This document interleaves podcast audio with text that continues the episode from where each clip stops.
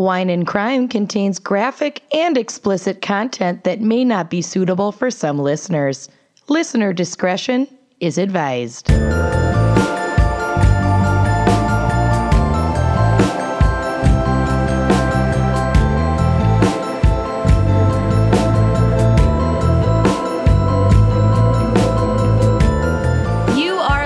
To Wine and Crime, the podcast where three friends chug wine, chat true crime, and unleash their worst slash best Minnesotan accents. She's the best damn tapper, most smartest. Most smartest.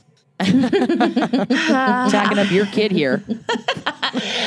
I'm most smartest, and my name's Kenyon. I'm the best damn tapper, and my name's Lucy. And could somebody give me a ride home? I'm just right around the corner, and I'm Amanda. Catch us in your mouth, and I'll give you a treat. Don't She lives two trailers Trailers over. Don't listen to her. She lives two trailers over. so Why, be it'd be real real easy. easy. Okay. I am literally Loretta. I just want everyone to know that when we are quoting incomprehensible stuff like that, it's most likely from the movie Drop Dead Gorgeous, cult It's classic. Always from Drop Dead Gorgeous. and Not the TV show Drop Dead Diva. No. Totally different. Totally different. Yes. Check out Drop Dead Gorgeous. It's kind of hard to find digitally, but it's amazing. Okay. I have heard two copies on DVD. Hulu. No, that was an April Fool's joke. God and I'm for damn still sake. mad about it. What the fuck? You That guys. If you have the went energy viral. to make that joke, Hulu, you have the energy to No, fucking do it. Hulu didn't make the joke. A tweet went viral saying that it was coming to Hulu th- from a different account. God damn it. Yeah, Well, I fell them. for it too, y'all. I fell for it too. Ugh. I too have been betrayed, bamboozled, and yeah, I want April Fool's Day to be canceled. it should be worst. illegal. okay. Uh, we have a very special fan pick this episode, brought to you by fan picker Emily Blair. And Emily's Emily. Emily Blair. And uh, Emily's pick was Fatal Accidents. Mm-hmm. Yeah. So was it an Accidents accident? in quotes. Was it a I mean, homicide? I picked one that actually was an accident because I was like, this is too bizarre. She misunderstood the assignment. she deliberately. Intentionally. yeah. I intentionally misunderstood the assignment. Okay, Amanda, what is our wine crime pairing for fatal accidents? Oh, this week we are drinking Winc Wine Club's Field Theory Mourvèdre. Mm-hmm. And Winc is one of our amazing sponsors that's been with us since day like 70. and we love them. They are an online wine club that literally delivers wine to your door. They're great if you are a big wine fanatic or you're new to wine. They are wonderful. If you are new, they actually have like a flavor quiz mm-hmm. that you can take that can help narrow down varietals that you would be you would like find appealing. If you don't know much about wine, that's a really great place to start. Or you can just forego the quiz altogether and peruse their incredible inventory of wines. And yeah, you sign up, you get a little cart. You can order a la carte, or you can put four or more bottles in your cart, and then they take care of the shipping. You do have to be 21 and have an ID to sign for it. So I often will have mine delivered like to my old job or to the Walgreens where I pick up my prescriptions. It's mm-hmm. great. Um, and if you use our promo code GALS, you get 20 bucks off your first box. So head to trywinc.com. That's T R Y W I N C.com forward slash gals to check it out. Get that 20 bucks off your first box. And we will do a little posting ahead of time on our website of upcoming Winc wines so you can like curate a wine and crime box and drink along with us. And I just want to say if you don't think that you are like fancy enough or like a wine club person or you're like I'm a millennial, I can't have a oh, wine club. This is so casual. yeah, you can. Trust me. If I can, you can. Like I Yeah. have a wine If a Kenyon can, I'm not- anyone can. I'm not like a The fancy- candy and can. I'm not like a fancy wine person, but Winc just makes mm-hmm. it so easy and affordable and like common sense. So like just Yeah, it also a makes a great gift. It like really if you does. are thinking if you it's it's wedding season right now, if you like don't know what to get for somebody, a year of subscription to Winc is like an amazing wedding gift. If, you know, Oh, it doesn't have to necessarily be for you, but you know, it's very creative. I love it. We're big fans. Yeah. So this particular wine is like two on the nose for my case in particular, which def has to do with a field. We'll get to it, but Okay. Wiki- I guess mine does too, actually. okay. Uh, you know, I mention a field too. Wait a minute. Um, but field theory Mourvèdre was mostly chosen because of all the possible theories surrounding these bizarre quote unquote accidents that we'll I be get it. discussing today. Owl theory, did there. anyone? Oh, okay. I did not get the wine pairing, and we had this No. lined up for like months, and I was like, I, I know, don't okay. know. She's gonna make I it was- work. I always make it work. I was on the phone with a friend the other day and we were talking about the staircase and they like talked about how the owl theory could be legit and I lost it. I almost ended the friendship. I almost Yeah. ended the friendship. Uh, There'd be more was- feathers, Karen. God. yeah, I was like, where's the evidence? you fucking dumbass. Anyway. Yeah, I'm taking the dog, dumbass. They're Anyway, open-minded. if you love Cabernet Sauvignon, which I do, then Mourvèdre is possibly your new jam. Mourvèdre is a full bodied and rustic wine that originated in Spain. Rumor has it that the seafaring Phoenicians brought it over as early as 500 BC, and I know most of the words in that sentence. Um, seemingly obscure, Mourvèdre is actually used quite often as a blending grape in popular wines such as Chateauneuf du Pape, which is fucking amazing. It's spendy, but if you ever get an opportunity to pop a Chateauneuf to pop, fucking do it. It's so good. Um, Pape. Okay, let's It's one keep of- saying it that way. All right. Pup, pup, pup. It's one of the major grapes of the Rhone, along with Grenache and Syrah. I'm ignoring you and continuing. It is an explosion of dark No. fruit, flowers like violet, and herbaceous aromas of black pepper, thyme, and red meat. Herbaceous red meat. Always. It can be almost gamey, which is why it's often blended, but this particular bottle is a single varietal wine out of California and expresses all the great qualities of the grape without any of the gaminess. Apparently, I haven't opened it yet. Um, this bottle clocks in at 13.9%, so you should be able to sneak a glass or two at work without even seeming drunk. and not recommended, Yeah, but no. Jesus. Not if you're driving or working with children or You do you. Uh, I need you're I need wine to work with children. Are you kidding me? we get drunk at work. Yeah. well, yeah, we're Yeah. a special case. Exactly. But um, it is recommended that this wine decant for about 20 minutes to allow it to soften before enjoying. I won't be doing that, but actually, when you don't decant it, it can be kind of interesting to see how it opens up if you kind of take your time drinking through it. Okay. So when I when you pop it and pour this right away, it's going to taste different than the glass you pour the second time. You know what I mean? Totally. All right. It's kind of fun. It's kind of fun to see the evolution. It's like so a this yeah. Uh, this is a papper. If you need a wine key in your kitchen, you can ho- head over to our online store, wineandcrimepodcast.bigcartel.com, and crime podcast at bigcartel.com, and order yourself a nice pop wine key. Yeah. Big fan. It does the trick. We also have other merch. Like we say fucking do. patriarchy a lot. We got that on a bunch of merch. Just head on over. See what you like. Come on down. All right. Uh, unlike Lucy and Kenyon, I like to cheat and start these bottles before popping so I don't have to cram it between my legs and break a sweat. It's the only way to do it. Because you've But to already done each that. thine own. Are we ready? Ew. Yeah. Okay, let's get this little.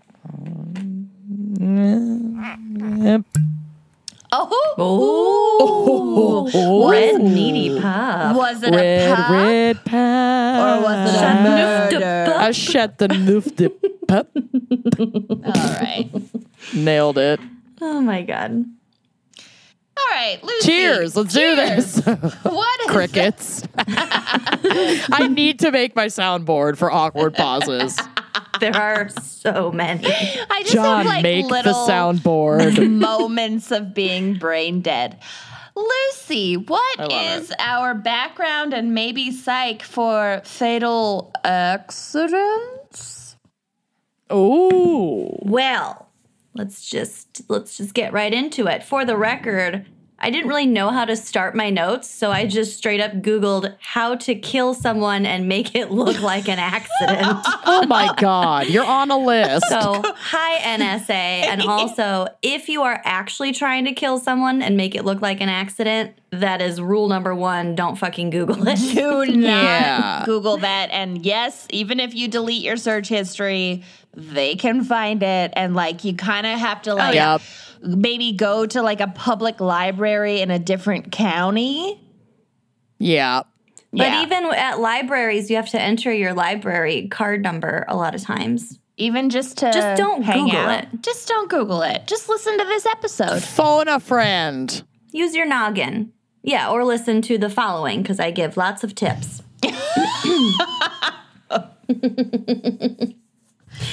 yeah, actually, now that I think about it, you come to the right place.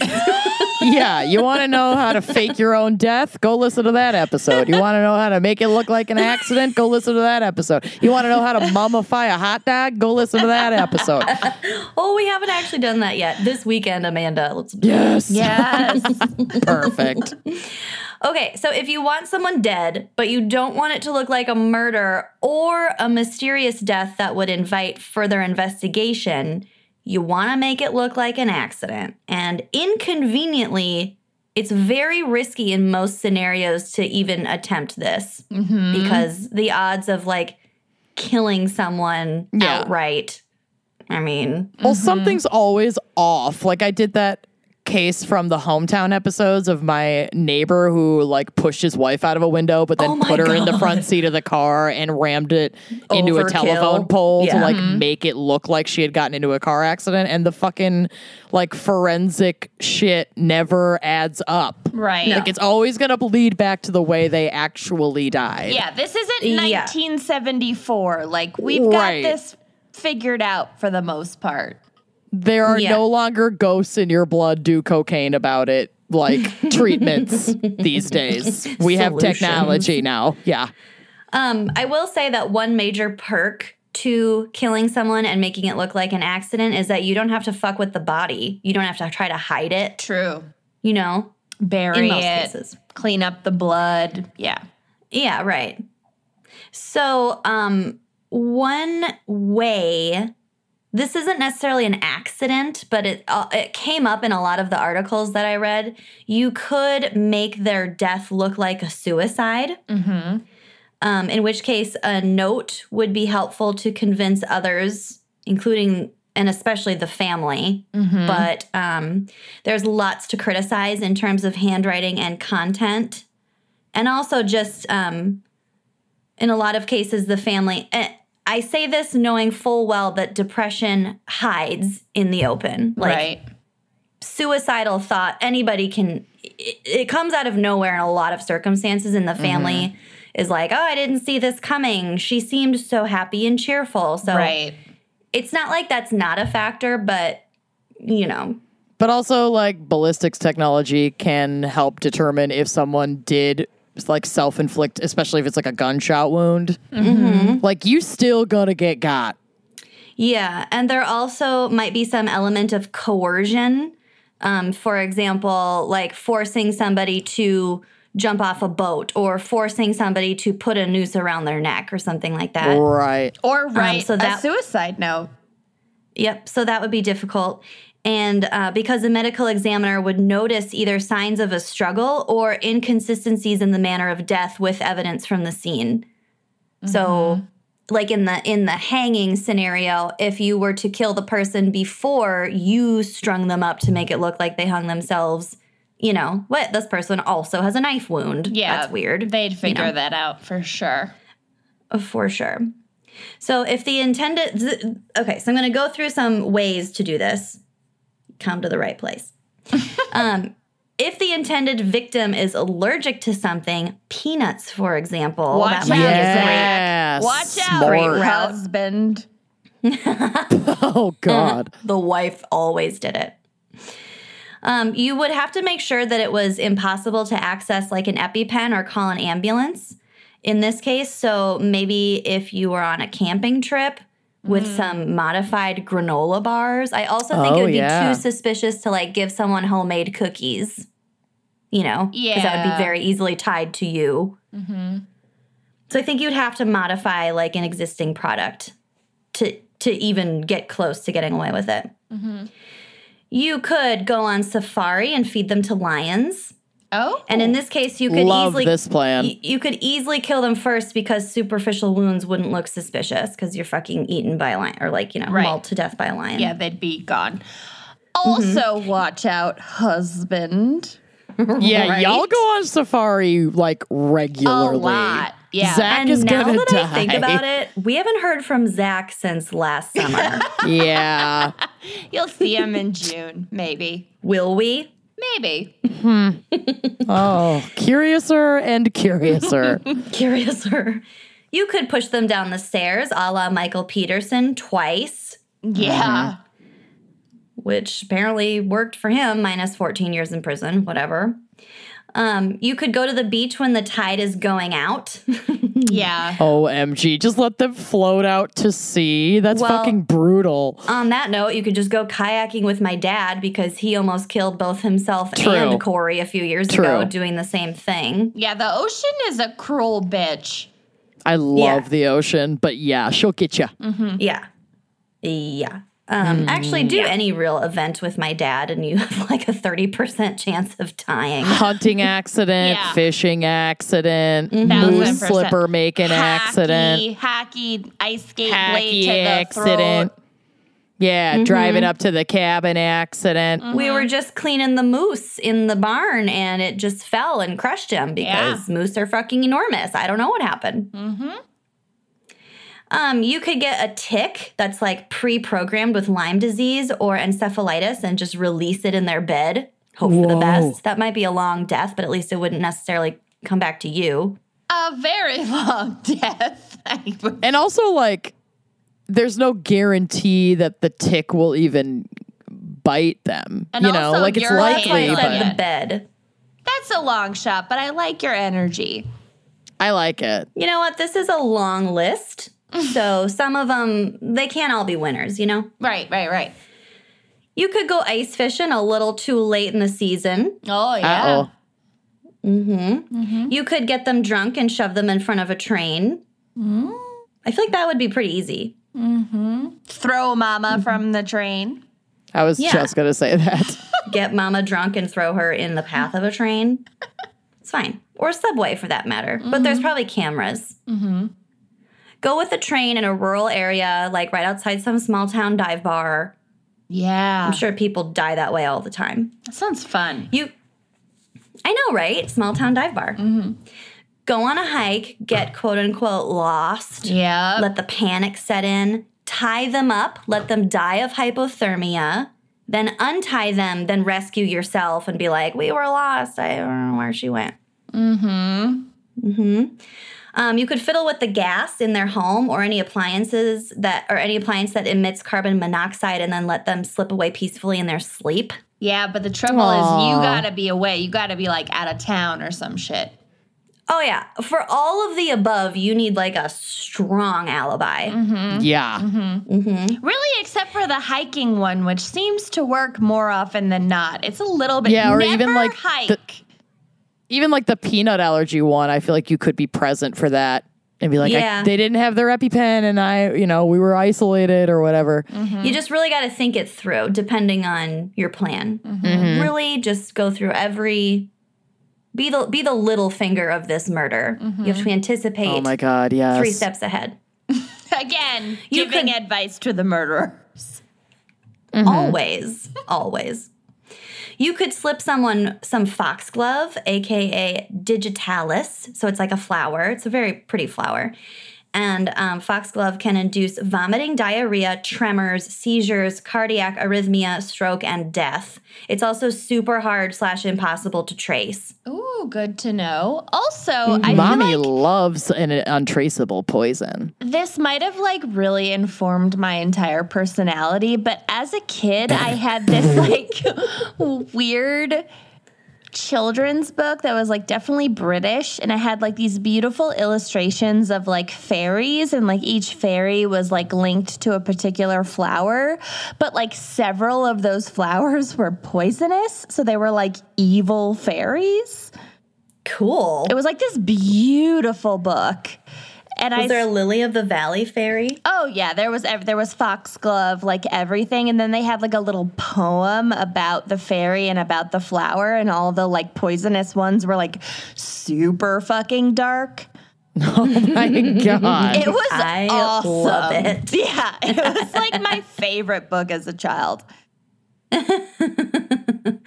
Jealous. Find that book, get it out of storage. It's probably in my parents' attic. I need Yeah, it. Yeah, I definitely still have it, but yeah, it is probably at your parents' house. Um, okay, arson could be a good way to go if you're handy with electrical wiring, which we are not. Nope. nope. According to crime shows in general, it's shockingly difficult to get away with arson if you're just like pouring some gas and lighting a match.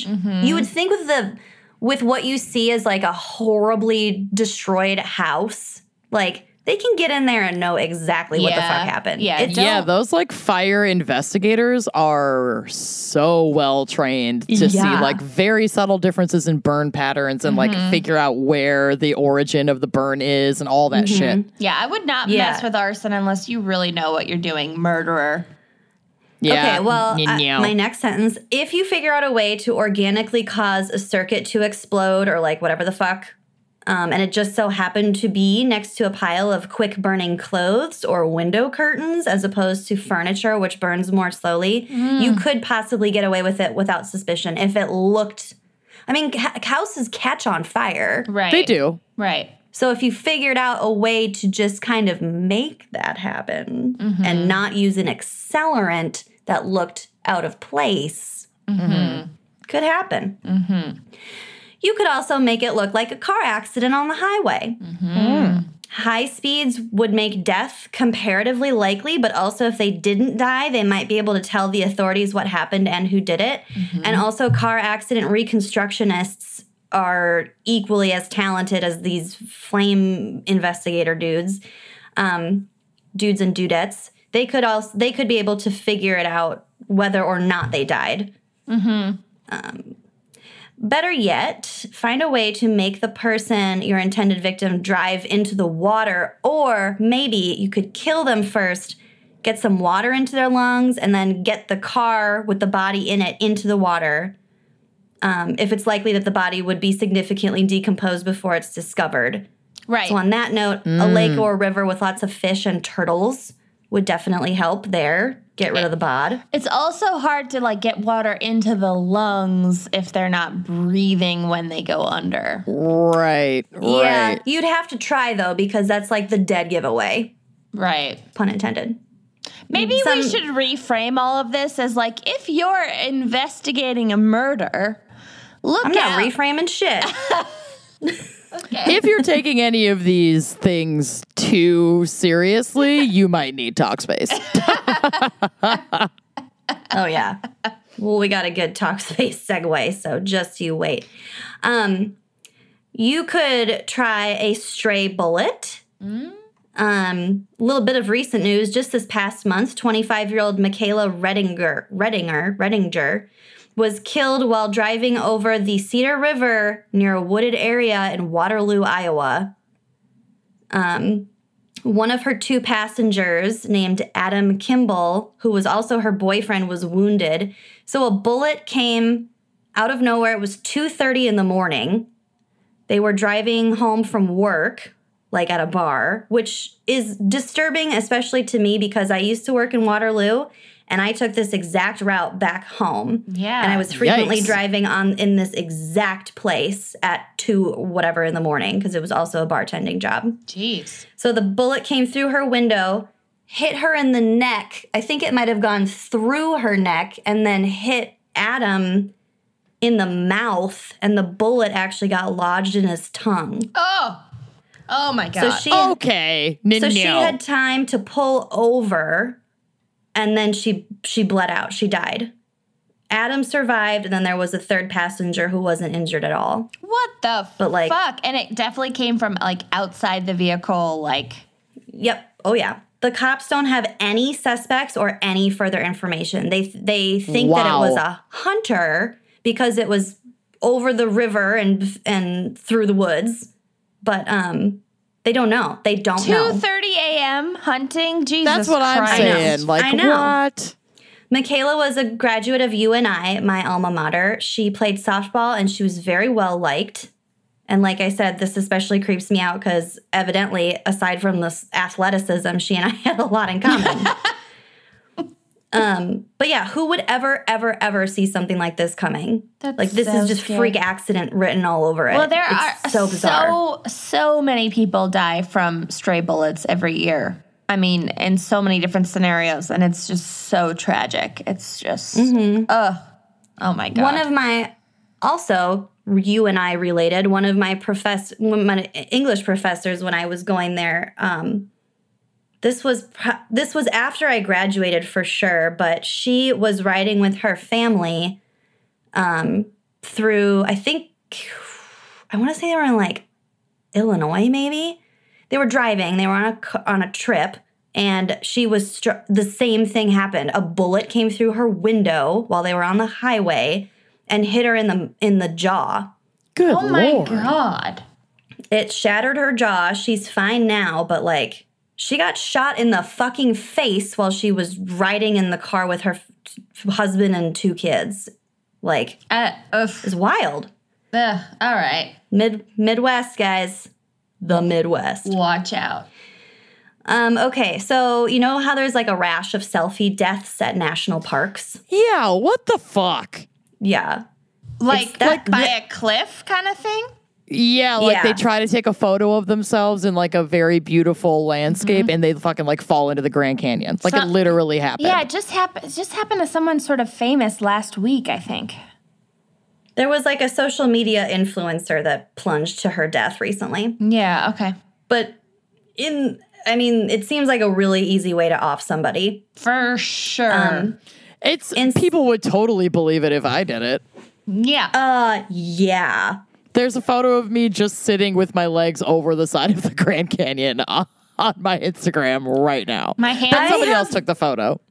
Our trip to Cape Town actually resulted in a lot of photos of me at really high High places. altitudes on the edge of a cliff. My yeah. hands are instant sweaty just talking about this. Ugh. I love it.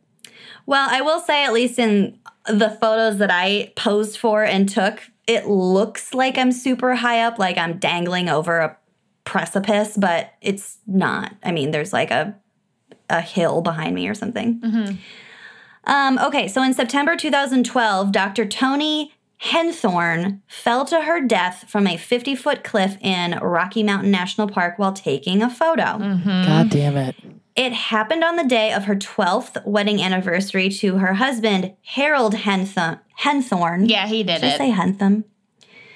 Right. Who said that he was on his phone at the time of her fall and didn't see exactly how she fell. Which, as a side note, it is good to avoid details when denying that you were involved in a crime. If she was posing for a photo, who was taking the photo? no, she was, She was just taking a taking, selfie. it. It wasn't a Oh, selfie. She was oh. just straight up taking a photo. Okay. Oh, got it. Okay, okay. Uh, Toni had a four and a half million dollar life insurance policy. That's a big one. Oh, very interesting. Yeah. Um, she was a very talented ophthalmologist, so she, uh, she had money. So Okay. that's where that insurance policy came in. After Toni's death, investigators started looking into Harold, as one should definitely do. They found that while outwardly he was a devoted father and volunteer for churches and charities, he didn't actually have a job, mm-hmm. and he didn't. He hadn't had a job for like a long time. Mm-hmm. They also found on his police record that he had he had shoplifted $47.49 worth of men's underwear like 20 years earlier, which curiouser he lied about. and curiouser. Well, so he okay, but also Never I mean, an underwear thief. Sure, shoplifting he not was- great, but like twenty years earlier.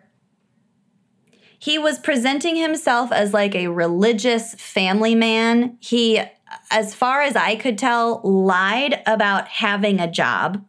Okay, Which is that's not good. important and also had lied to his to everyone in his life about the shoplifting thing. So he's showing a little bit of a pattern of dishonesty. he has a history of lying, which is what these two points Uh, are meant to show. Mm-hmm. So upon further digging, investigators found that Harold's first wife, oh. Sandra, died in 1995 under odd circumstances as no, well. I hate this. Mm-hmm, mm-hmm. This one is even wackier. So so Sandra was riding in their Jeep with Harold at the wheel in a remote area, obviously.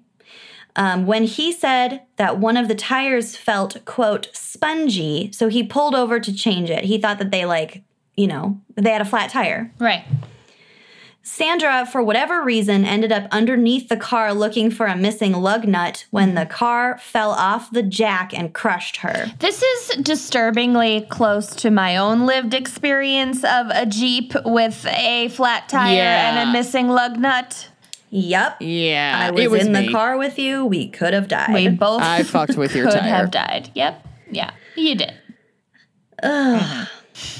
oh, Jeep, our next advertiser. Cheapers creepers. Um, okay, so let's see. Harold collected almost a half million dollars from Sandra's life insurance policy. Obviously, Wow. his second wife had much more in life insurance, so he he got away with it once. So he fucking killed Toni too, and got I thought he'd get away with it again. Mm-hmm. Harold was sentenced to life without parole in 2015 and has lost subsequent appeals. Um, in terms of psychology, one article I read purported that Harold um, could fall into the category of a borderline sociopath, meaning that he doesn't quite meet the criteria for a full on sociopath, but he does occasionally carry out antisocial acts. Like killing his Both- wives. Right. The Yeah. ultimate antisocial act. and they were and they were saying that um, it's likely that that he that they that they weren't premeditated, that they were just um, he just im- impulsively took advantage of the situation. He was opportunistic. That is terrifying. So, yeah, that kind of factored into this um, not hard and fast diagnosis of uh, borderline sociopathy. Um, I should note that a big reason why people choose accidental murders is because in many countries, as there should be, there are laws on the books preventing someone from keeping any money made by committing a crime if they're caught for it. So, inheritance and life insurance are big motivating factors for making a death look like an accident. Right. Because you can't get the money otherwise. Got it. And as we talked about in the faking your own death um, episode, the insurance companies are really unlikely to pay out if there's no body. Yeah. So you can't just make someone disappear. You need a body and like an explanation for their death. Yep. True. Um, so, as we kind of said before, if you're planning on killing someone, this is very basic. Make sure you have an alibi and also consider hiring a professional, as they would probably have a better idea of how to make it look like something other than a homicide. And they're also used to killing people, so they won't like hesitate at the last minute and fuck it up. Email us at one. Oh my God. For more Uh. of Lucy's tips and tricks, oh my god. Well, that's my segment. Well, that's horrifying, and Lucy Fantastic. definitely needs help from our next sponsor. Storyworth makes it easy and fun for your loved ones to share their stories with weekly email story prompts, questions you've never thought to ask, let me tell you. At the end of the year, they'll get their stories bound in a beautiful hardcover book. You can strengthen your family bonds and get to know your loved ones in a whole new way. Here is how it works. You purchase a subscription for someone you love, and each week, Storyworth sends them an email with a question about their life. They simply reply to this email with their story. All stories are private and only shared with family that you choose. And after a year, their stories will be bound into a beautiful keepsake book. Storyworth is just a really great way to connect with your family. It's a great way to stay in touch. It helps you bridge those geographic distances, South like Africa. if you live in South Africa, by providing lively discussion topics. And it helps you learn about your relatives. So these questions elicit entertaining, surprising, sometimes even moving responses. And it helps you preserve your memories so you can pass on treasures to your children and their future families. One year of weekly story prompts and then a hardcover printed book, black and white interior with a color cover, up to 480 pages. That is like for those loquacious loved ones. that's a Game of Thrones book. It's an encyclopedia. Mm-hmm. So you can write stories and upload photos by email, on the web, or in the app. There is an app to make it easy for you. You can invite an unlimited number of people to receive those stories, which is really cool. And you can save and edit all of your stories on storyworth.com. Your data is secure and everything is private by default. You control who sees your stories, lest your grandmother have has a rather salacious My grandmother. It really happened. So, on that note, I've been working with Storyworth um, with my grandmother, and we are going to gift this book to my dad for Father's Day. It is a wonderful Father's Day gift. So many cool stories. I think it's just the coolest gift that you could give to somebody. So Your many dad has a lot of stories. about killing moose, being at the cabin, Trying to kill all my boyfriends. Yeah. going to the USSR. Oh my god, that book is gonna. You're gonna need two story worth books. It's gonna be For amazing. real. So, I mean, I know Lucy's gonna need it, but if you need twenty dollars off, you can visit storyworth.com forward slash gals for uh, for when you subscribe. Again, that's for twenty dollars off by visiting storyworth.com forward slash gals when you subscribe. Treat your dad, treat your loved ones. Treat your legacy. So, this happens all the time, at least to me. I'm sure it happens to all of you too. You fall in love with a shampoo or a conditioner, and then bam, one day it doesn't seem to be working its magic mm, quite as well I hate it. anymore. Mm-hmm. Function of Beauty addresses all of your hair concerns, not just one. Most drugstore brands only address a single concern like volumize or strengthen. And, you know, like I said, they don't always last that long. Some of us need all the help we can get. Literally, all of us need all the help we can get. And with Function of Beauty, you can choose up to five hair goals to add to your formulation. Love it. I also love that there is total customization. Function of Beauty individually formulates every bottle just for you based on your hair type, hair goals, and preferences. So for me personally, this was really nice because obviously I have vivid colored hair and I could specifically choose things that are for both my fine hair, I need that volume, my vivid color preservation, and the scent that I like. I got peach. Um, you can get it without any scent, you can get it without any dyes, but I got mine with a little hint of peach. I got it uh, with blue dye. I wonder why. I know it doesn't actually make my hair bluer, but like I just love It's on it. brand. Exactly, it's super on brand and it's my fave. Um, so you select your color, your fragrance, or you can opt for, like I said, dye free and fragrance free, and then you name your formula. Mine is Formula of Munders, which is my nickname.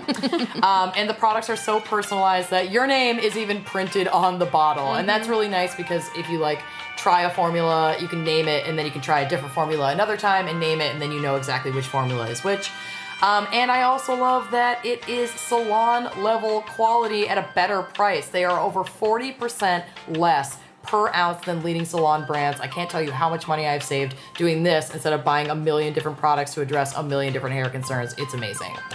You can get Function of Beauty too, so listeners will receive 20% off their first custom formula. And to claim that deal, go to functionofbeauty.com forward slash gals now and take the quick two minute hair profile quiz. We love, love a good quiz. to design your 100% unique shampoo and conditioner formulas, go to functionofbeauty.com forward slash gals now to redeem 20% off your first order at functionofbeauty.com forward slash gals. That is functionofbeauty.com forward slash G A L S. Treat your hair. Treat it. All right. 2008. Ooh, the Wayback Machine. Yeah. Uh, a great year for Nelly, Yep. both Furtado and the rapper. And 2008 was my favorite year of college. I'll say that. it Such was a a, good great year. year. Fun. It was a good year for sure. Lucy sent me via the mail a hand burned CD, including the song Soulja Boy or the whatever Doy. song from Soulja Boy. Yeah. Yeah. Oh yeah, I the remember that. I still have that Soldier mix. Boy. And I You sent just it to sounded you like in such a Mumbai. mom. Yeah, and a handwritten explanation of um I was in Paris actually when you sent it to me. But then you also sent like a handwritten explanation of how to do the dance. I had never heard of any of this.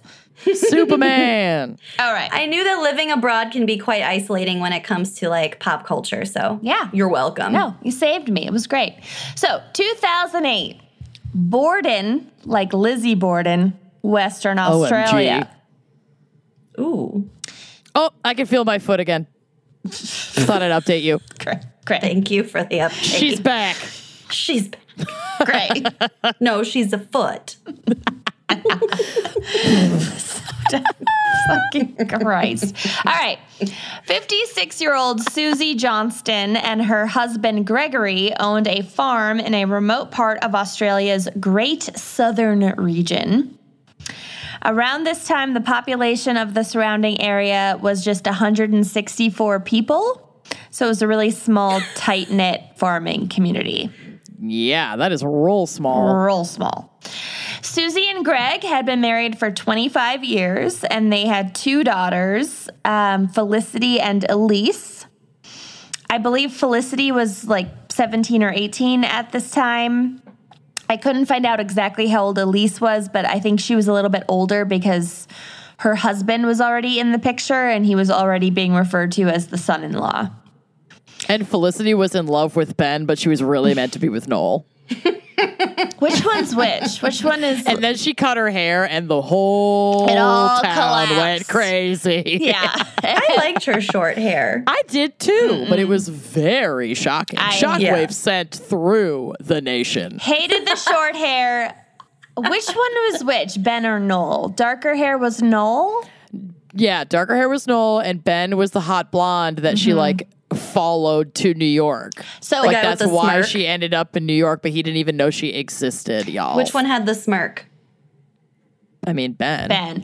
I used to at the time I was into Noel, but then I rewatched recently and was like Ben a thousand percent. Yeah, Noel. W- they painted the picture of him as like the nerdy, like the nice guy that No, nobody will pay attention kind of to. But dick. he kind of had some like incel bullshit where he felt like he was entitled to her affection. And it's like, get the fuck over it. She didn't like you. Yeah. Bye. You lost, bruh. Bye. Doesn't hold up well in this age of Me Too. Meow. Meow. Anyway, right. Okay. You're welcome, So, everyone. We're back. well, thank you for coming to my TED Talk. So Gilmore Girls. oh, okay. no. All right. Now we're talking. So, Susie has been described by everyone who knew her as a lovely, caring person. And by all accounts, the pair appeared to have a happy marriage. Uh oh. December 6th, 2008. The That Johnstons. fateful day. Yeah. The Johnstons' neighbors spotted smoke coming from the adjacent property and went to go check that everything was all right. When they arrived on the scene, they discovered the Johnston family car. I don't know the exact make and model. It looks like a station wagon in the pictures. Had crashed. It was a Jeep. Yeah, yeah. Had crashed into a tree on their property and was engulfed in flames. Oh, jeez. The neighbors. Blowjob? Roadhead is dangerous, you know? Yeah. Oh, my God. The neighbors tried to extinguish the blaze with a water tank from their farm, but I don't think they were successful and they gave up and went to the Johnston h- house to check on the family because they didn't know who was in the vehicle at that point. There was no movement from the vehicle. Nobody was like screaming, help me, or anything. Like it was just a car on fire. Quote, they found Mr. Johnston lying on the kitchen floor. He wasn't physically hurt, but he was highly distressed, sobbing, and, quote, in shock. He said that he and Susie had been driving on their farm. Somehow, the vehicle crashed into the tree and set fire while Susie was still inside. She was mm-hmm. trapped in the burning vehicle. I didn't read anything about the passenger door ever being opened, like either from the inside or outside, mm-hmm. which seems strange to me. Yeah, suspicious. So she's trapped in the burning vehicle. Quote Medical evidence later showed that Mrs. Johnston was alive as the car burned, with the cause of death eventually ruled as smoke inhalation and incineration. Oh oh no. Mm-hmm. No.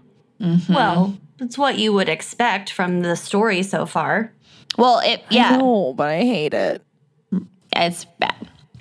But Greg Johnston escaped uninjured. Not a scratch Oh, on how him. lucky. Fucking Greg. Mm-hmm. Greg then walked back to the house and at some point made a triple O call, which is like Australia's 911. I couldn't figure out whether he made the call before or after the neighbors showed up. I feel like if he made the call before the neighbors showed up, that would be a little more in his favor. But if he waited until the neighbors showed up and he was like sobbing on the floor and then was like, oh, I guess I should call 01 or 000. At least here mm-hmm. they make you stay on the phone till like the police come. So you'd think that at that point he hadn't called yet if he wasn't still on the phone. Yeah. but Who knows? Even if even if an operator encourages you to stay on the phone, if you just hang up, that doesn't mean they're not going to dispatch Right. help, you know. Yeah. we- Right, I'm just saying. yeah, it's a good point. We don't know for sure, but yeah, that is a good point in favor of he waited until the neighbors came to call. I haven't listened to the call. It can be found online. Um, and some point, I hate listening to 911 calls. They're so disturbing. yeah, I'm not a fan. Um, I have done it, but I'm not that into it. So it's a lot of people point to the call as proof that he was faking his grief because apparently he sounds really over the top, but that's just from what I read. I haven't listened to it. Well, I'd be fucking extra if that had happened to me too. Yeah, and you Yeah. also never know how someone is going to respond in that case. So, mm-hmm. I don't know. Over the years, Greg gave varying accounts of the crash to both police and family members. Initially, Greg said that he'd, quote, blacked out at the wheel and couldn't remember anything after that. So that was his hmm, first Convenient. That was his Yeah. first story. Later, in 2012 or 2013, he told his daughter Felicity, I hate your haircut, and I was merely distracted. no, I was merely Oh. distracted at the time of the crash. Thinking about your haircut, and that's why your mother Yeah. died. You should be ashamed. I was debating for the Felicity thing. Oh. I was de- Keep up. debating between Noel and Ben, and I was distracted, and I drove us into a tree. we were arguing about Noel versus Ben. Yeah. And then in 2017, he changed his story yet again, telling his daughters that Susie had actually grabbed the steering wheel and driven into the tree. Okay, fuck that. So now he's killed her and he's like further trying to make her out to be to blame for all of this. Yes. So all, all He's so gross. I'm assuming he killed her because that's like the whole thing about this episode. Well, but still. we don't know. But in 2017, Greg also said in an interview that his wife was trying to kill them both. So he was Dude, fuck off. He was driving, but he claims she grabbed the steering wheel in an attempt to kill them both. He said, quote, she wanted us both to go. Not a scratch on him. yeah, I have I have questions. Quote Crash experts concluded tire tracks did not support the gradual drift associated with a driver blackout, but rather that the car had been steered to the right deliberately and then straightened up as it approached the tree. Well, then this makes sense why he would change his story. Right, because of the tire tracks. He had to change the mm-hmm. story. The prosecution would argue that the evidence suggests Greg had, quote, incapacitated his wife somehow, got her into the car, drove into the tree at medium speed, and then set the car on fire, making it look like an accident. Because if she hadn't been incapacitated, somehow she would have had time to get out of the car. Of course, she could have become incapacitated in the crash, like if she had hit her head and become concussed or something. True. Um, an expert testified that the fire was not deliberately lit, but rather was caused by the rupturing of fuel lines in the vehicle's engine compartment after the crash. Okay. So it definitely did crash into a tree, and that's why the fire started. Yeah, that's and what maybe we that know. his intention originally was to fake an accident to kill his wife, but then the added bonus of the car lighting on fire just happened. It's also a very old, it looks like an older car. And like, if he knew, I don't know if he knows about cars. He's a farmer. Maybe he knows enough about cars. I'm not sure. But like, right to repair. Yeah, I don't know. Um, but the prosecution also highlighted the fact that, quote, there were no signs of soot, singeing, or smoke on Greg's body, Interesting. as might be expected if he had been involved in such a fiery accident, or like if he had been, like, you know, at first incapacitated in the crash and then like came to when it was on fire and like was only able to get himself out but couldn't save her, you know, like the whole no, thing. he like Yeah. knocked this poor lady out, put her in the car, and sent her careening into a tree. He wasn't even in the fucking car. And if he had no smoke or singeing on him, that means that he got, if he was even in the car, that means he got out well before it started on fire Right. and definitely could have tried But to then get he her also out too. didn't have a scratch on him, so it's like I don't think he was even in the car at the, at the time of the impact. Well, it's also, the- what you then you run back up to the house and start crying on the kitchen floor? Like that's what you do? yeah, you don't even try to get her out of the car or douse the fire so or what have you. Yeah. So, was this a real s- tragic accident? Was it staged and a murder? Did Susie complete suicide? Was she trying to murder her husband and complete suicide in the process? Question mark, question mark. Unfortunately, a lot of the forensic evidence besides the tire marks didn't survive the inferno. So, like, we can't tell if she was like on sleeping pills, mm-hmm. you know, like she's, Yeah. you know, whatever. Or like if Oh, like they couldn't get a A because of the toxicology fire. They report. can't get the toxicology. Yeah. yeah, the only, She's probably so badly burned that they couldn't even tell if she'd been like hit on the head like separately or whatever. The- what they would normally be able to tell. Yeah, the only thing they could tell was that she did have smoke inhalation. So she wasn't she wasn't killed before and then put in the vehicle. Um, yeah, but, but, that's our theory of incapacitation before the car. could very well be the case. Yeah.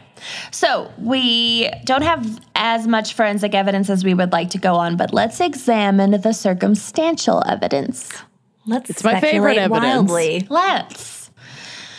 So, the case for murder. Not really surprisingly, because fucking patriarchy. Oh, but Jesus. Greg would later admit to being unfaithful in his marriage on multiple occasions. Boys will be boys. Fucking goddamn it. Mm. The most important of which was a relationship he had with a woman he'd met in an internet chat room named Jenny Yu. Four months before his wife's death, Greg paid Miss Yu $1,000 allegedly for a back massage. Hmm. That's where I troll for all my masseuse. masseuses. In an online chat room. Yeah. Yeah, also $1,000, definitely the going rate for a massage. It's a really legit massage. I want to be making the kind of money where I can, like, not jokingly get a thousand dollar massage. I don't Sign me I up. don't even think that exists. Like I don't even think Lady Gaga's massages are a thousand dollars, but I could be wrong. I bet I could find one. Yeah. So he did later confess that this had been an improper massage. Wow, no one saw that. But he but he told his son-in-law that he'd intended to get a, a regular massage, but then it quote turned out not to be legitimate. It just sort of happened. yeah, and he didn't stop it. It just he just went with it. Didn't want to be She impolite. came he wearing? me. Yeah. Uh, so then he gave another $500 to Miss Yu on another occasion not long after. And then two weeks after his wife's accident, Greg withdrew $15,000 from their shared bank account and gave it to Miss Yu. She is raking. Mm-hmm. And just nine months after his wife's tragic death, so in September 2009, Greg married his former mistress in secret. Oh yeah. Mm. He's a real dumbass. Yeah. Mm-hmm. Jesus. The And John. like I know that men often remarry more quickly after the death of a spouse than a woman because men are giant babies that can't be alone. But this is still looking pretty fucking suspicious. Mm-hmm. The Johnston daughters met Jenny Yu for the first time the following year. I did read one account that she was celebrating Easter with them just months after their mother's death, but I don't know which of these is true. So let's go with what the daughters said that they met her in 2010. But one thing is for certain the daughters didn't find out about their father's remarriage until seven years later at the trial. What? He just kept. They didn't know he was married No. to her at all for that seven years? Yep. Oh my God. Holy shit. Yeah. I'd be fucking pissed if I was Miss Yu. Uh, Who knows? Mm, I think she's aware of the dodginess of this situation, in my opinion. I mean, it sounds like at least initially she was in it for money. So I don't know.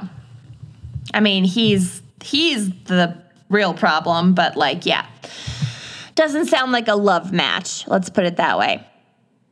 So, um, of course, what would a cheating husband slash mysteriously dead wife story be without the question of life insurance? always.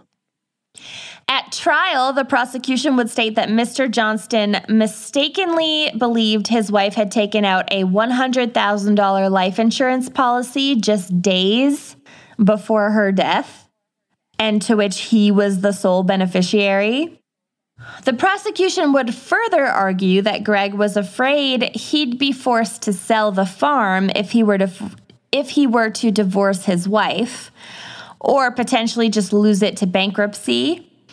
And he also believed that he would get a life insurance payout from his wife's death. So this would have been ample motivation for murder. Oh, yeah. Big- oh, yeah. big it's clearly the only way out. Right? Mm-hmm. Yeah. Who wants a divorce when you can just kill your wife in a fiery blaze? The mother of your two children. So much Those simpler. were, those were some good massages. Yeah, damn. So, meanwhile, the defense claimed that while Susie had talked with her husband about taking out a life insurance policy, he had actually encouraged her not to before her death. But this is just what Greg says took place, and there's no evidence that they ever had that conversation. It's just his word. And In what world is a life insurance policy a bad idea if you have the means to do it? Right? I don't. Uh, And pretty damningly, Greg did attempt to take out a claim on his wife's policy that he thought she had. Oh, had for God's sakes. two months after her death, and then was shocked to discover that she did not have a life insurance policy in place. Oh, Jesus. What a fucking idiot. Yeah. So it all looks really bad for Greg, and ultimately, I do think he did it, but here's the case for suicide. At trial, the defense went with Greg's third explanation of events that at the time of the crash, he was driving with Susie sitting in the passenger seat. but that she grabbed the car's steering wheel and deliberately caused it to veer into the tree in an attempt to take her own life and possibly his. And there is some potential evidence to indicate Susie may have been contemplating suicide at the time. So in 2017, at the trial, I don't know why it took so long for there to be a trial. Cuz she was she died in 2008, late 2008, and then there the first trial was in 2017. I wonder if it took this long to like compile all the evidence or something. Yeah, it sounds like it. So just It seems like this circumstantial evis- evidence has just been mounting in the years after. yeah. And I know that you can mount cases on circumstantial evidence, but it is way harder. Right. Oh yeah, but you know, if it f- to me, if it were me, and I know this wouldn't be admissible in court, but like the last straw would be his secret wife of seven years. Right. I know. Pretty damning. Yeah. So in 2017, the police seized a letter from the Borden property written in Susie's handwriting. The note was addressed to, quote, those who I love and adore, Uh oh. and included lines such as, quote, when I am gone, release me and let me go. Quote, it's time I traveled alone. And although you can't see or touch me, I'll be near. Are you sure So she bad. wasn't just writing down like Bob Dylan lyrics? Because it super sounds like it. Yeah, I don't Like know. dust in the wind. Yeah, I'm not sure. And why why was this note not shared earlier? But Yeah. but it's they say they say pretty conclusively that it was written in her handwriting. And in court, Greg's defense team argues that this was, in fact, a suicide note. Also, it, but okay. also, just two days before her death, Susie sent an email to her sister Virginia lamenting that year's poor farming season and financial troubles. 2008 was a shitty year for everyone financially. Saying, quote, things are not for rap music though. it's great for hip hop. Um, saying, quote, things are not so good here. Greg is just so flat because it was all looking so good and now it's all been snatched away. So they were having a very bad year financially. Hmm. But the same email, so that sounds really bad, right? It also, I think, speaks more to Greg's mental state than Susie's saying Right. Greg is just so flat. I agree. He's like yeah, she's like away. finding. Yeah, she's like finding a Change in him. way to say that her husband has changed, and she's like confiding this in her loved one. Yeah, and trying to come up with an explanation for it when we know he's off getting his boner rubbed. Yeah, for real. His boner rubbed. Don't don't uh, mince words. Yeah, don't sugarcoat it. That's extra. So, um, the, the email also read, quote, We've been through hard times before and we just have to rise to the challenge. So to me, that sounds pretty optimistic. Well, and sounds like a spouse who wants to make it work, Right. and stay in the marriage. Yeah. Yeah, you're a f- you're a farmer in a town of 164 people in like the Australian bush. Of course, you're gonna try to make it work. That's like your whole, Right. you know, You- and- what you do. I'm sure they've had bad farming years before this and made it through. Yeah, and she didn't try to harm herself then, as far as we know. So Yeah.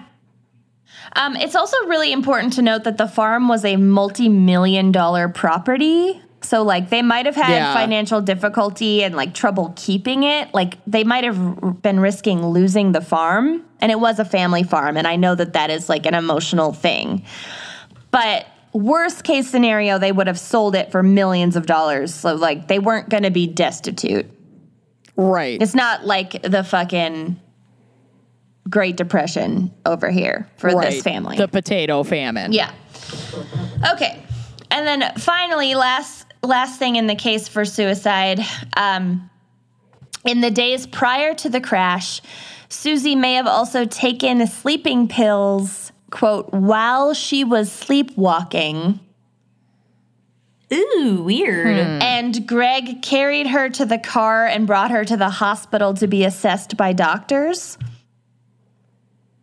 But Uh, is this this thing yet? He What? claims. Well, she did go to the hospital from taking sleeping pills Right.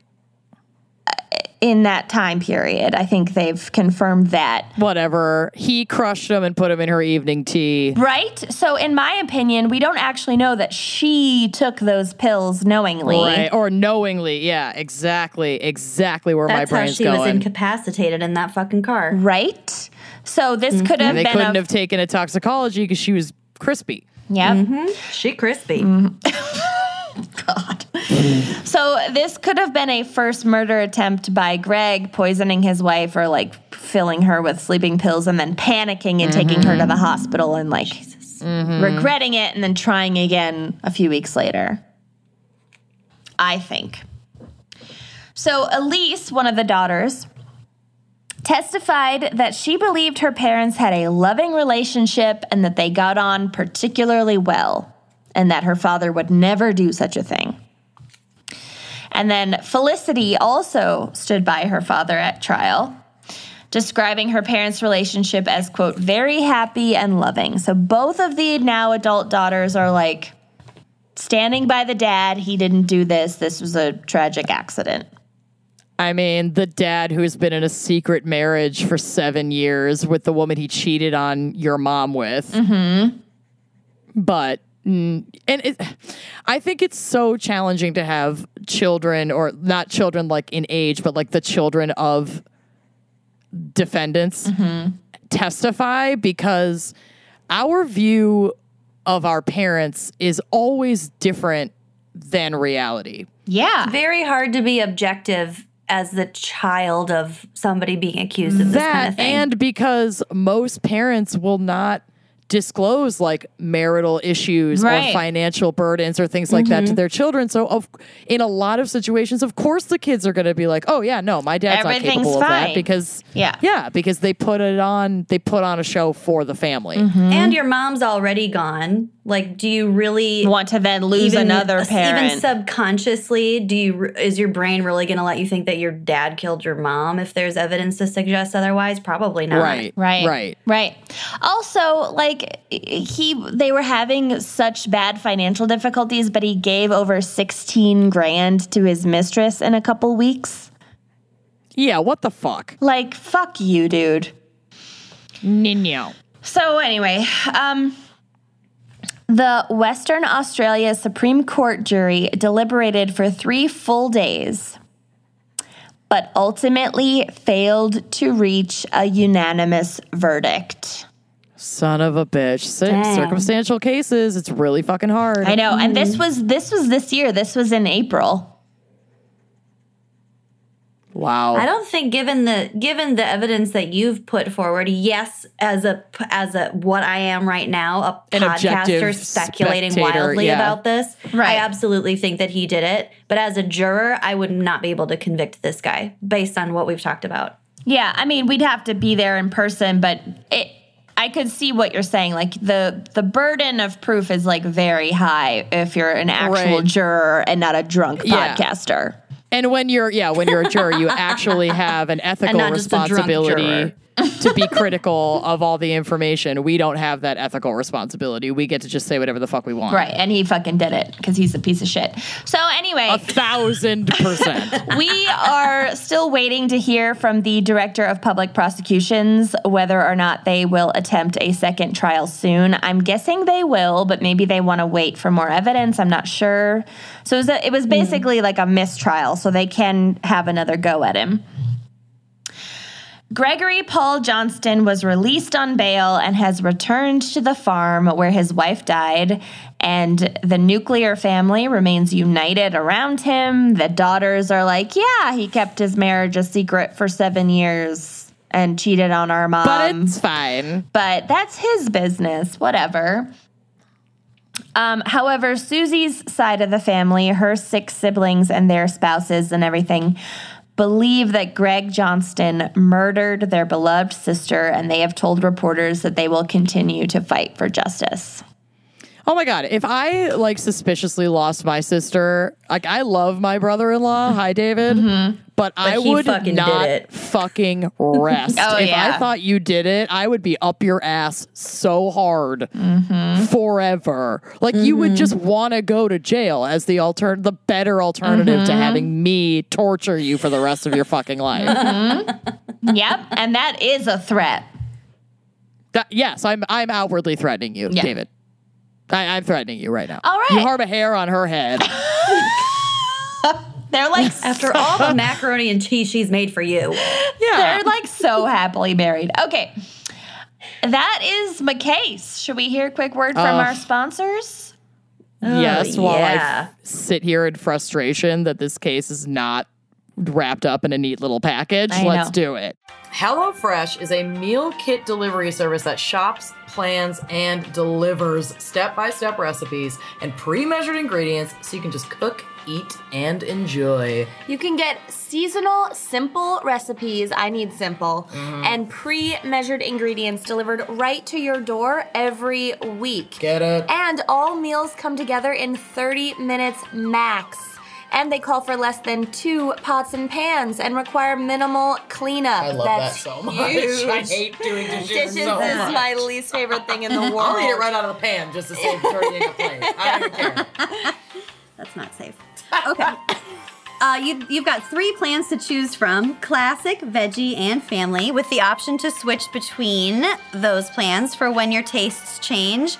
I personally like the veggie plan, and my favorite dish is the chickpea powered Mediterranean couscous. You love it. Oh my gosh. You've made that like once a week since we started doing HelloFresh. Seriously. I know. I've learned so many new things. They've got zucchini and heirloom grape tomatoes. It's perfect for summer. There's some feta in there. Mm. It's just nice and light for the summertime, but also like I'm a little bit obsessed with it, so Yeah. I make it year round. But it. it's delicious.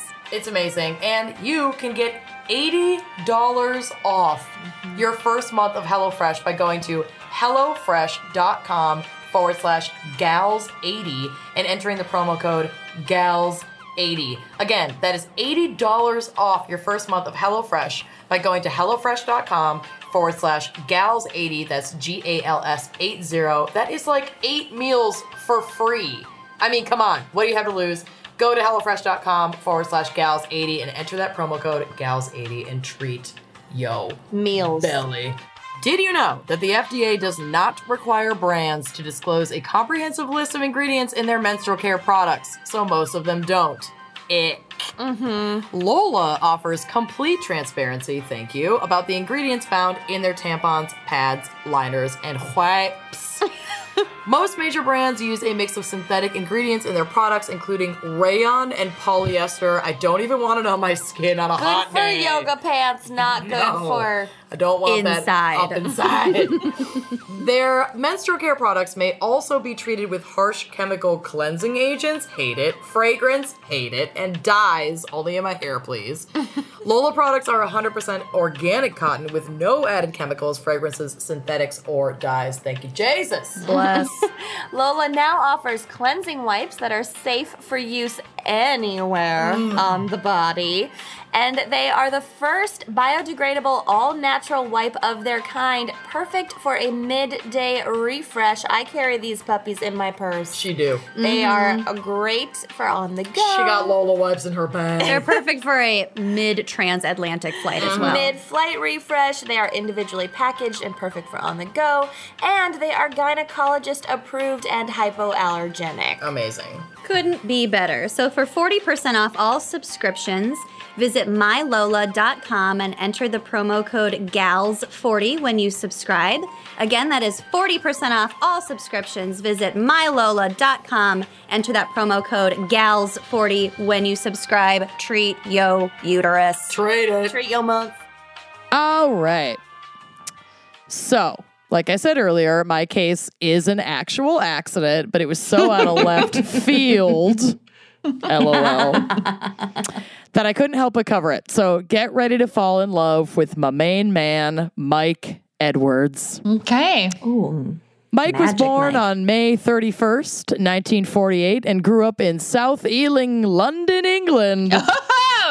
So you know what that means. Yes. I am once again stealing Kenyon's bit and giving y'all some geography. Geography. It's pronounced geography. Mm, Geography. Geography. South Ealing is north of Dorking, south of Biggleswade, east of Speen, It sounds like And a euphemism west. for jizz. I know, right? Blast some speed. Oh all my over god, your it back. does. Bean. It's the substance and the act. I'm gonna speen all up inside you, girl. Yeah, it's both Too a much noun and a dorking verb. results in speed. Incredible. and west of Old Wives Lees, Old wives. Old leave. wives leave. which is where I plan on retiring. Yeah. I want to go to Dorking. I know. Yeah. You founded Dorking. I'm Dork happy. King. Exactly. Mike had an adoration for music from an early age and was encouraged to hone his musical talents by his music teacher, John Railton, who worked at the Erling Grammar School for Boys that Mike attended as a youth. Hmm. Ealing? Erling. Oh, Oh, sorry, Ealing. Okay. Ealing. I can't read. I'm coloring an eel on my coloring sheet right now. No way. No way. oh, I've been working on this puppy for weeks. here for it. Music ran in the family. Mike's father, Frank, was a cellist who sadly died suddenly when Mike was only 14 years old. Um, Mike said in a 2009 interview, in which I will recreate his accent, Yes. There was a cello that was destined to be mine because it was at my home. And it was sitting in our front room on a kind of shelf above the fireplace. And it was just sitting there forever. And my father had played it but he didn't I never heard him play it. But it wasn't until I was 12 that was I uh large enough laughs haha because I'm quite small. I'm actually only five foot four you know so I'm quite small in stature you know so it took me till 12 Good. Red flag. They don't measure I love in him feet. so much they do for height, I think. I think they do as well He did it. He did it. He's secretly an American. Oh my God. so that's the case. His father's sudden death left his mother Lillian to raise Mike and his brother all on her own, which is super sad. Um, but fortunately, they seemed like really good kids. Uh, Mike studied piano, but always wanted to play the cello just like his father. And under the musical tutelage of John Railton and cellist Maurice Combe Wilson, Mike's talent grew and grew, and he joined the Ealing Youth Orchestra. He, Boy, once he was big enough. Oh, once he was tall enough, he had to wait till he was about 12. Quite more small, than you know? 60 centimeters tall. Oh my God. Okay, that's very Australian slash South African, not at all British. her accents. Okay. so, long and short, Mike was crushing it. Like every young graduate, after high school, Mike took a super boring but stable job that only took a year to totally crush his soul because it was at a bank. and how can people even work in banks? I would be so bored. Oh, oh my God. yeah, it's it's So, tough. a- sounds awful. So after that year of being a boring bank dude, he was like, "Nah, I don't want to do this. I want to make a career in music." Mm-hmm. So he auditioned for the Royal Academy of Music and slayed. Oh, wow. Getting to continue to expand his talents as a cellist and violaist. Mm. Violist? Vi- vi- violist. he had primarily been a classical cellist, but this amazing opportunity with Royal Academy of Music allowed him to expand his music knowledge to include jazz and big band music. it was in the late 60s in fucking England. This dude was in it at the right time, Oh, like right, learning right, music right. and getting into music. I forgot Oh that God, this do was the sort Beatles of make an appearance? old timey. The Beatles don't make an appearance, but someone arguably better does. Cue next line. With nowhere to go but up from the Royal Academy of Music, Mike joined the motherfucking Electric Light Orchestra in 1972. Cool. what? He like helped found ELO. They're, they're that I essential. love this guy so much. Yeah, BNO, bare, He or played- ba- BNL, Barenaked Ladies. They're that essential. exactly. They're that essential. But actually, He played with the band for three years and was with them when they did their first ever live performance. He did leave the band in 1975, um, but it was total, totally amicable. He just knew that like the orchestral rock and roll life wasn't really his jam, and he wasn't always pumped to be playing non-classical cello. Um, he said that everyone. before. No, it's not for everyone. He said that before joining ELO, he was, quote, very straight. Before I joined ELO, I had two albums, Aftermath and Revolution, The Beatles and the Stones. I was dreadfully straight in those days. Laughs. Ha ha ha. I was just in that classical music tradition. It was a bit of a shock to join ELO, actually. oh, Bit of a When shock. asked, bit of a shock. Can you see why I needed to cover this? I just wanted to do the accent.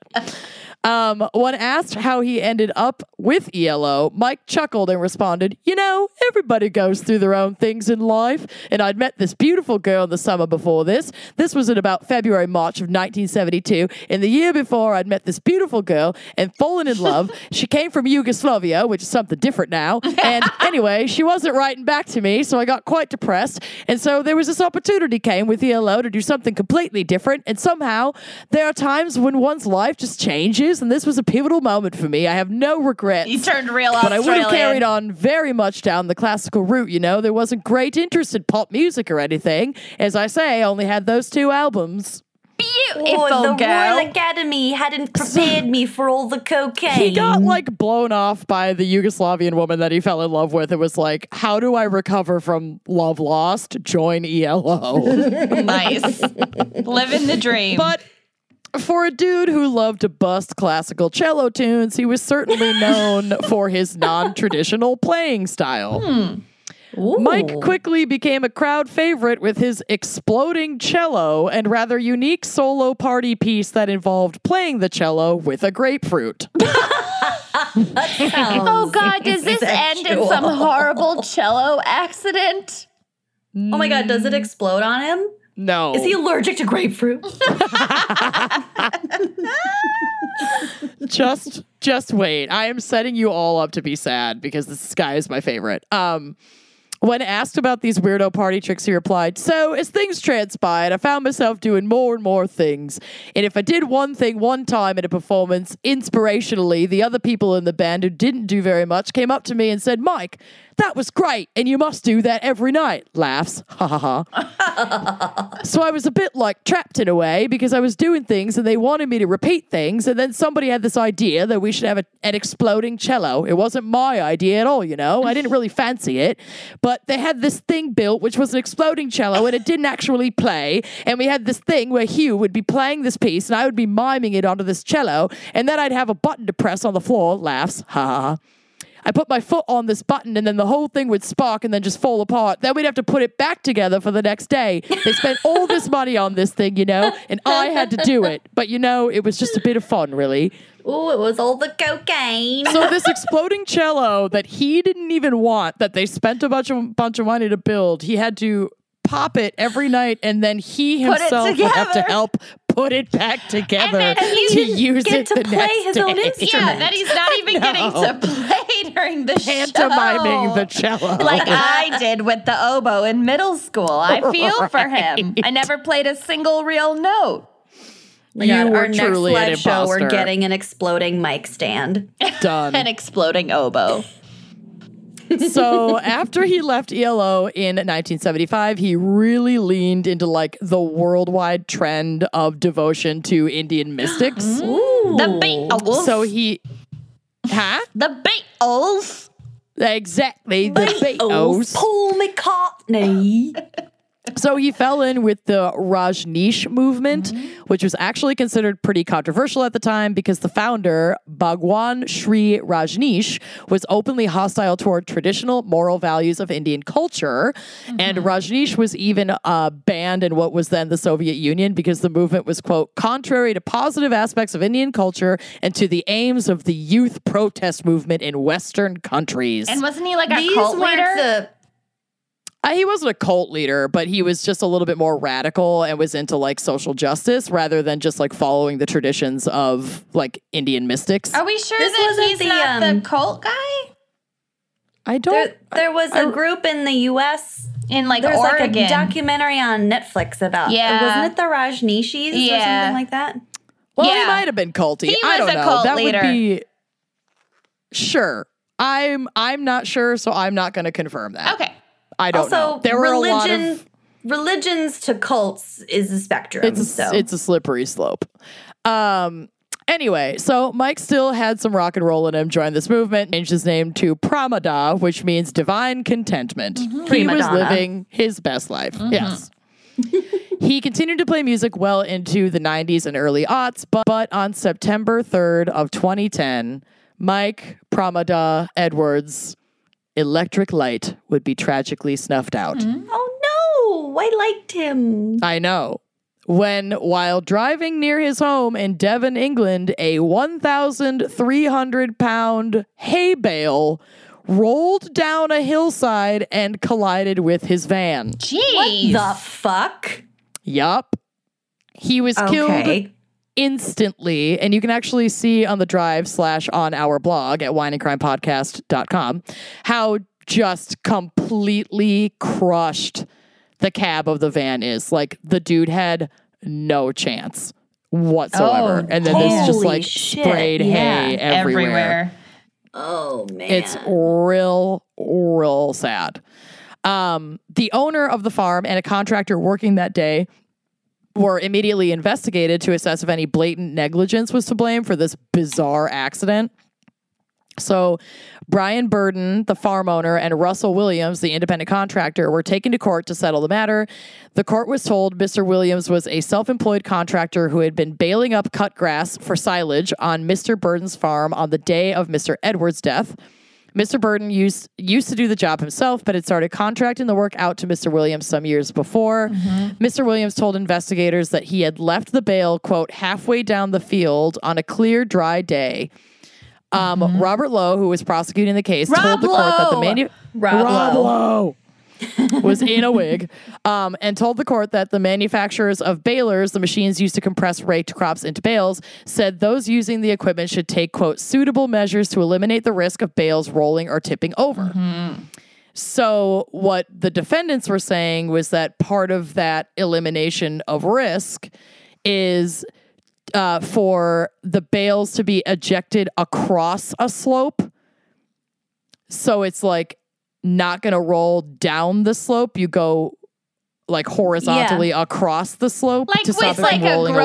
grocery, grocery cart on a hill.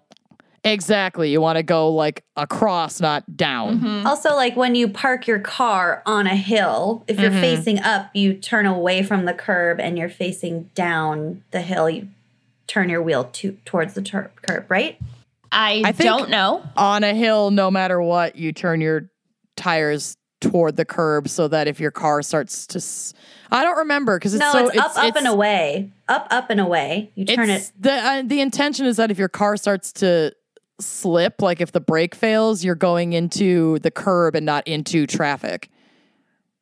Right. So if your if you if your wheel is turned away from the curb and you start and the car starts to slip, then the wheels will catch on the curb and your car won't move. if you're facing uphill. Yeah, it and depends then, on yeah, if you're, facing going down the if hill, you you would be it to work. going going down the hill and forward or reverse, basically. yes, Yeah, it's so up, up similar away. similar physics. Um so yeah, they denied making they denied failing to make a suitable risk assessment and that this was just like a totally freak fucking thing. And what's also completely bonkers about it is that like this is not a busy road. It was he was just, just Mike was in the yeah, the timing was literally perfect for the worst possible thing to happen. So very in March of 2011 in Plymouth, an inquest jury returned a verdict of accidental death uh, for Mr. Edwards, and after that hearing, uh, Mike Edwards' family apparently like um, campaigned for new safety rules to prevent similar tragedies from happening. Oh my god! Not that these are common tragedies, but like massive, massive hay bale, like 1,300 pound hay bale, rolls down a fucking hill and crushes your car. Like really, really, I It's think a freak accident, but it these also did not need to happen. it did not need to happen. add it out for him. Add it out for him. It was a murder. Hey, babe. I love it. Oh, that's So that's my fucking case. awful. That's terrible. So sad. All right. Well, time to take up the cello. Yeah. Well, The exploding Yeah. cello, because I could mime it, but I couldn't play it. Right, right, right, right, right, right, right. All right. Special thanks. I'm ready. let's thank him. So shout out to our fan picker Emily Blair. This I love this topic. I am genuinely mm. always fascinated by like is this an accident? Is this a murder? I love that. So thank you Emily Blair. Mm-hmm. Love it. Yes. And thank you, Elijah Harlem, for giving $5 a month. Harlem, hardly know him. Yeah. Blew that load pretty early. yeah, well. Thank you to Alicia Marie Gunzel. Hmm. You are quick as a gazelle, Alicia Marie. Hmm. Thank you so much for your five bucks a month. And thank you to Jamie Kowalski. Kowalski's market Ooh, is you got a great deli. yeah, Do have a pretty great deli delicious. And a great selection of organic produce. organic meat pasta. All right, thank you, Jamie Kowalski. Mm-hmm. Thank you, Taylor Marie Bradford. Taylor, hardly know her. Oh, oh Jesus. All right. I'm going to Two try to Maries apply almost it. in a row. I love it. Ichabod Marie Bradford. Ichabod Marie is still my favorite name. Okay, thank you to Zoe Wilson. Could be Zoe. We'll never know. There's no way to know. Definitely so. not so. Zo Zozo Gadget Wilson. Thank you so much for your five bucks a month. And thank you, Kate Mattison. You matter to us, Kate Mattison. Mm-hmm. You do matter, sir. Matter. And thank you to Abby Goodrich. And Abby would also like to shout out her friends Megan and Melinda. And they are the reason that she fell in love with the podcast. They're your gateway gals. Gateway gals, Megan and Melinda. Thank you, Abby. Mm-hmm. yeah, so Love thank you for sharing your good riches with us. Oh. Mm. Thank you also to Irvin Durwall. I mm. bet you're good at putting up drywall. You are That's almost your last name. rare as a narwhal. Ooh, Irvin. Mm. Thank you so much, Irvin. And thank you to Sarah Bartolomucci.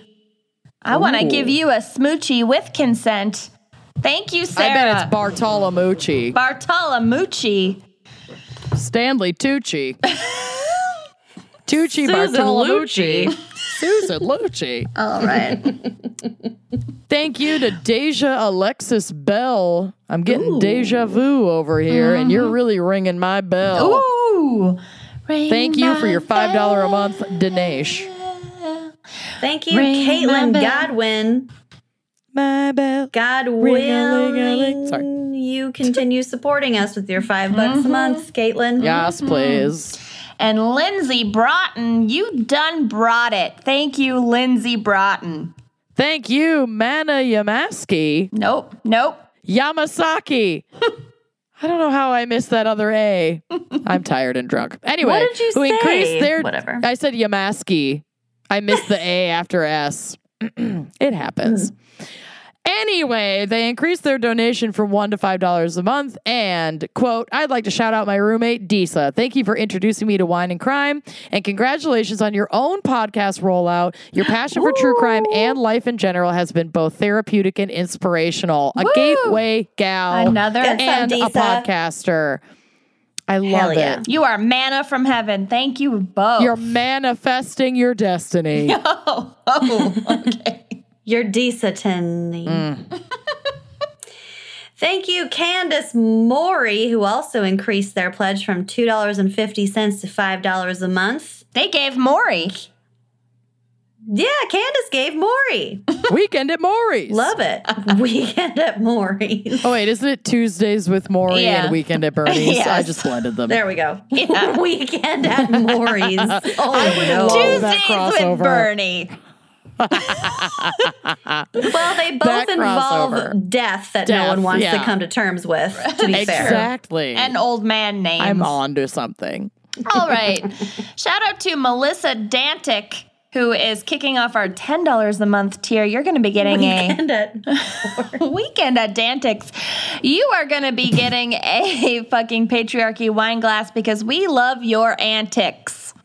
I'm mm-hmm. frantic for Melissa. oh, Dantic. yeah. Mm-hmm, mm-hmm. Uh, you are also getting a fucking patriarchy wine glass. Rob Davis, who I am changing to Rob Thomas because it's 3 a.m. and I must be lonely for your donation.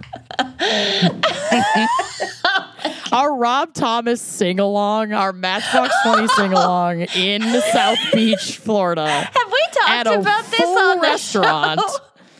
No, so we were on the Florida tour and we went out to dinner with Scott and our other friend Courtney, and we were on a patio and we'd had some f- shots, The waiter brought over a couple so many of free rounds. shots, A free and they shots. were this place was playing the 90s jams and mm-hmm. Matchbox 20 came on and without missing a beat we all just started singing like at the top of our lungs Yeah. and we kind of thought we had the patio to ourselves, but didn't really see that like behind a wall of plants there was a, A full hedge. patio. It was like a bachelorette party like a bunch and we of were tables. screaming. so we screamed this Matchbox 20 song and it ended with wild applause from the other side of the patio. like, oh no! Did not think people could hear us. We were also situated right in front of the speaker, so I kind of thought no one could hear us. Oh my God. yeah, No, no. it was the opposite. Oh. yep, that happened. All right, thank you, Rob Thomas. Davis. Yeah. Need a raincoat? Oh my god. Thank you, Nicole mm. Devereaux, for your mm. ten dollars a month. You are such a beau, Nicole Devereaux. Mm-hmm. Devilish devil. You're obviously also like a fucking debutante mm-hmm. from Savannah. a character mm. in Double Jeopardy. Um, thank you, Annalisa Bell. You ring my bell. We get to sing it again. Do we? Ring my bell. Ring my bell. bell. okay. Courtney Ross increased their donation from $2 to $10 a month. You can increase your donation at any time, and it is encouraged. So now you going to get yourself a fucking patriarchy wine glass. You are the mm-hmm. Bob to my Ross, Courtney Ross. Mm-hmm. All right, kicking off the trash queen or king or both or neither level is Megan Claret. Claret. I can see you with utmost clarity. I can, Megan. I can see you clerically now. The rain is gone. Larissa's Hall. And thank you, Larissa Hall. Megan Hall. Cleric now, Larissa Hall. Thank you, Larissa. I can't top that, so I'm just moving on. I can see all Jackie Dilios in my way. Thank you for your $15 donation. Ooh, what's Keep the it dealio, going. Jackie? Mm. Love it. Thank you to Catherine Lillian. You're a, you're you're the best Kath. Um, it was supposed to be like catch. You're quite the cat. Oh my god, I thought you were going with a catheter joke. I was like, I don't think I don't get it. I love it. No, but now that you mention it, Yeah. when I calf, I need dusty, dusty trash from Lucy's house. I know when I Oh, what a terrible combo! Ooh, I just got chills. Dusty trash in your catheter, catheter would and be dusty terrible. trash. No. no. All right. Thank you, Angela Estes, also a trash queen or king or neither or both. Uh, you are the bestie, Angela Estes. Mm. And thank you to Hannah Chastain and Victoria for their $25 a month donation. Holy the dang. friends that donate together stay together. Mm-hmm. And y'all will get to pick a topic and or crime and or wine and or all 3 mm-hmm. So send Love us it. your shiz. Send an email. to wine and crime Last podcast at gmail.com. Last but not least, Teresa Brunsman, your $50 once off donation is greatly appreciated. And if, as a friendly reminder, if you are like all of Amanda's ex boyfriends and can't commit, you can make a once off donation at our Big Cartel store, which we've plugged probably 17 times in this episode. But it's wine and crime podcast at bigcartel.com. Yes. Love it. Uh, Teresa Brunsman, you Our fundsman. you are fun. You've got bruns of steel. Thank you, Teresa. Oh, All right, thank you that's it. all. We'll talk to you next week. We love you. Mm, bye-bye. Thanks for listening to Wine and Crime. Our cover art is by Kali Yip. Music by Phil Young and Corey Wendell. Editing by Jonathan Camp. Check out our website and blog at wineandcrimepodcast.com. You can also follow us on Facebook, Twitter, and Instagram at Wine and Crime Pod. If you have questions, answers, or recommendations to share, email us at wineandcrimepodcast at gmail.com. Episodes are available on Apple Podcasts, Stitcher, Google Play, basically wherever you get your podcasts. Most importantly, if you like the show, please rate, review, and subscribe on Apple Podcasts. It really is the best way to spread the word. If you'd like to show your support and get a shout out on air, visit our Patreon page to keep this podcast and the wine flowing. Cheers!